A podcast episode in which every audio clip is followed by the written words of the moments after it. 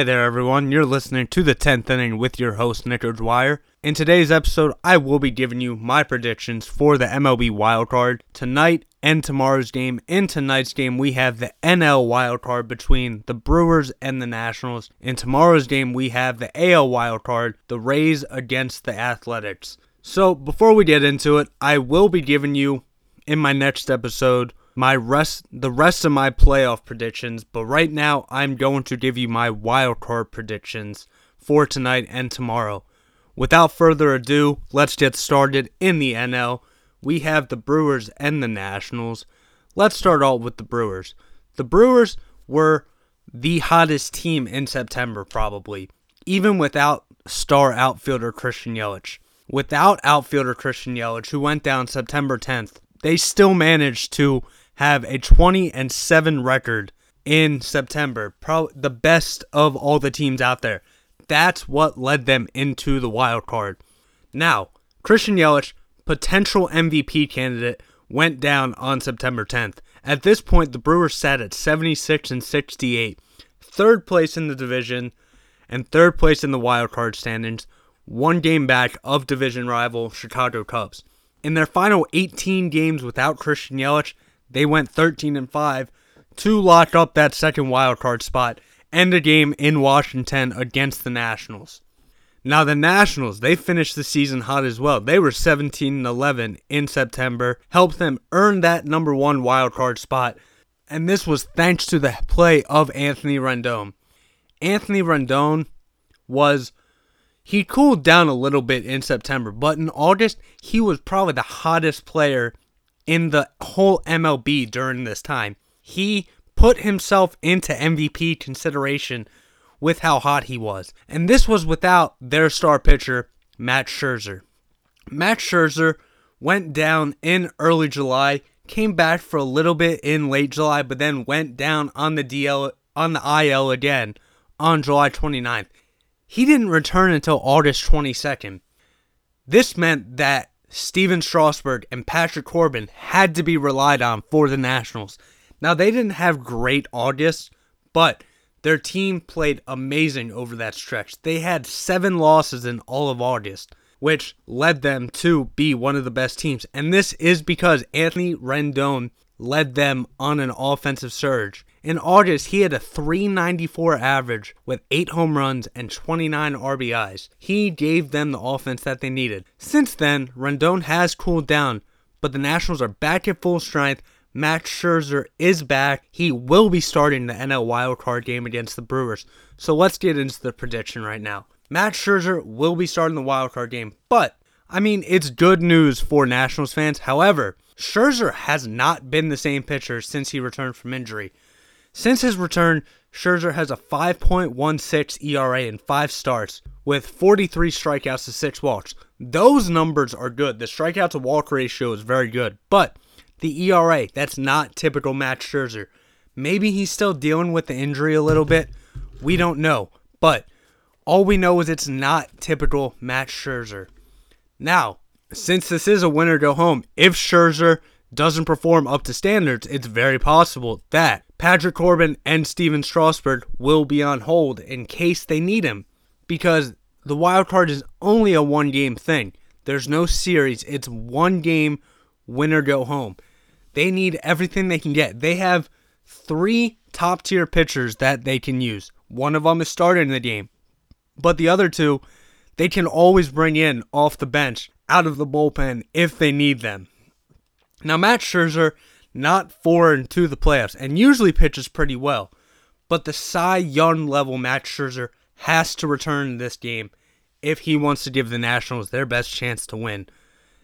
Now going to the Brewers. The Brewers are using Brandon Woodruff. The 24 year old so far is having the best season of his young career. He has a 3.62 ERA with 143 strikeouts and 30 walks. In a limited playoff career, Woodruff is 1 and 1 with a 2.19 ERA and a .81 whip, which is outstanding. Woodruff has been the team's best pitcher all season long, so it's understandable that they want to use him in their wild card matchup. Plus, they're not known as the juggernaut pitching as the Nationals are. The, the Brewers might have a better lineup, even though it's still a little tough without Christian Yelich. Without Yelich in the lineup, they'll have to rely on the same squad that got them into the playoffs, which I like because they were one of the hottest teams, and we all know that hot teams go far in the playoffs. It's not always the best teams, it's the hot teams that go far. But they'll have to go against Mad Max. I expect Max Scherzer to come back from this little skid he's on right now and play one of his best games of the season because he knows it's do or die. He needs to do everything. And the Nationals lineup has so much firepower. Brandon Woodruff, yeah, he's had a very good season so far. He'll continue to be good. But the Nationals have so much firepower in their lineup. They have Anthony Rendon, Juan Soto, Trea Turner, Brian Dozier. They have a lot more, but those are just four names that come right off the na- right off the lineup to you, and I don't think the Brewers can match them tick for tack. So I think the Nationals, with one of the best offenses and one of the best pitchers of the past decade, starting this game for them, they'll meet up with the Dodgers in the second round. They're going to move on five to two. Woodruff will pitch a good game for them, but it won't be enough for the Brewers to overcome this game against Washington. So Washington will be moving on to go to LA to face the Dodgers. Now we get into Wednesday's game with the AL wildcard Rays versus Athletics. This game will be a matchup of two different styles right now. The Rays, one of the best pitching staffs in the whole MLB, starters, openers, and bullpen.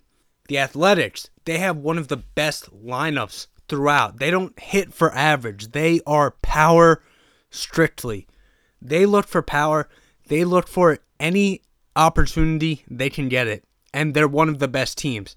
They also have some great defense. This specifically comes at the corner infielders with Matt Olson and Matt Chapman. Matt Chapman at third base, one of the best defenders of the current generation. Him and Nolan Arenado and even Alex Bregman right up there looking at the best defenders at the hot corner. Now, the Athletics have a little more star power in their lineup. When you look at it, they have Matt Olson, Matt Chapman, Marcus Semien, who's putting on a career season in the running right now for the AL MVP. Then they have Mark Canha, who can come off the bench for them. Looking at the Rays, they don't have as much firepower. They have Tommy Pham, Kevin Kiermaier, Ji-Man Choi, Willie Adames, but they don't have as much name recognition as the Athletics do. The Athletics also have Khris Davis, who can come off the bench and immediately give you runs off the bat with his power. Now, the Rays aren't bad at all. The Rays finished the season 96 and 66, clinching their first playoff berth since 2013. This was because of pitching. No one on the offensive end truly stood out for them. Their top hitter, their DH, Austin Meadows, hit 33 home runs with 89 RBIs, both leading the team for them. But pitching, they are amazing. They posted a team 3.65 ERA, led the American lead, and they allowed the fewest home runs of any team with 181. Their bullpen, yeah, their starters weren't bad at all. They also have openers who weren't bad, but their bullpen is a big reason for this. Their bullpen held opposing teams to a 230 average, second in the American League, and their bullpen held teams to a 3.59 ERA all season long. So, when you looked at the team ERA at 3.65 going against the bullpen ERA, there's really not much of a difference there, but which shows that the starters had a great season, but the bullpen will be needed for this game against the firepower that the Athletics bring. However, the Rays will be pitching Charlie Morton in the game. Charlie Morton had a career season this year. Yeah, he was great last season with the Houston Astros, two seasons ago with the Houston Astros. But this year, Morton really stood out. And if it weren't for Justin Verlander or Gerrit Cole having great seasons in their own right, Morton realistically could have been an AL Cy Young candidate. Morton was 16 and 6 on the year with 3.05 ERA, a 1.08 walks to hits per inning, 240 strikeouts and 57 walks on the year. That's a 4.21 strikeout to walk ratio right there. The Rays couldn't have a better player in a winner go home situation. Now, an interesting thing about the Rays, they had 48 wins at home, 48 wins on the road. So, it doesn't really matter whether they're home or away this game. They will be away this game, but again, it doesn't really matter. They were good on both sides of the home and visiting. So, it won't be a problem for them. They'll go in like nothing. But the Athletics, the Athletics have a ton of power in the lineup. Three players in Matt Olson, Matt Chapman, Marcus Semien all have 30 plus home runs, all have 90 plus RBIs this year. If Mike Trout and Alex Bregman weren't in the AL, Marcus Semien could be a serious contender for the AL MVP. And the Athletics will be playing at home, which is huge for them this game. They have the fourth best home record in the MLB this season at 52 and 29, which gives a big advantage, obviously, at the Coliseum. So now let's get into the prediction. The Athletics have home field advantage, which is huge for them. Their bullpen looks great without Blake Treinen and Lou Trivino, their top performers from the 2018 season. Liam Hendriks came on this season. Their closer, first time All Star, finished with the season with a 1.8 ERA, 124 strikeouts in 85 innings. They also restocked their starting staff by acquiring Homer Bailey at the deadline and signing Brett Anderson. However, they will be without their top performer in the pitching staff, Frankie Montas, the Dominican born right hander who was suspended for performance enhancing drugs. Due to this, they have not they have yet to name a starter for the wild card matchup. I expect it to be Sean Manaea because they need a strong lefty to go. Sean Manaea not gonna not gonna scare you with his speed. He's a control and movement pitcher. He doesn't shock you with his speed. But Manaea is what they need right now, I think, if they're going to do anything. Now, Charlie Morton will be taking the mound for the Rays, and this gives the Rays so much of a chance because Morton has been their best pitcher all season. But if Morton can't contain this lineup, they're going to a bullpen, which is the best or second best in the league, maybe to the Astros. So I like the Rays' chances here, even though even though the Athletics have a juggernaut lineup, unless the Athletics bring Sean Manaea in to pitch this team and he plays really well, I don't I don't see the Athletics winning. I see the Athletics going down in the wild card matchup for the second year in a row.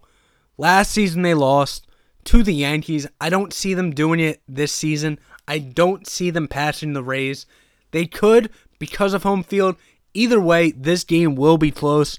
I have the Rays 4, Athletics 3, and the Rays will be moving on to face Houston in the second round. So those are my AL wildcard predictions for these next two days. Remember, in these next in this next video, I will be giving you the rest of my MLB predictions for the playoffs after these two wildcard games are done. I want to have these two wildcard games in the bag so I know what I'm working with because it might be different if the Astros are facing the Rays or the Athletics, or the Dodgers are facing the Brewers or the Nationals. So I want to make sure I get a good a good look at who they're actually going to be facing before I look into this.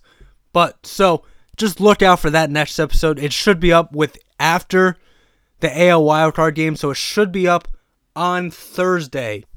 Until then, Nick Dwyer with the 10th inning. See ya.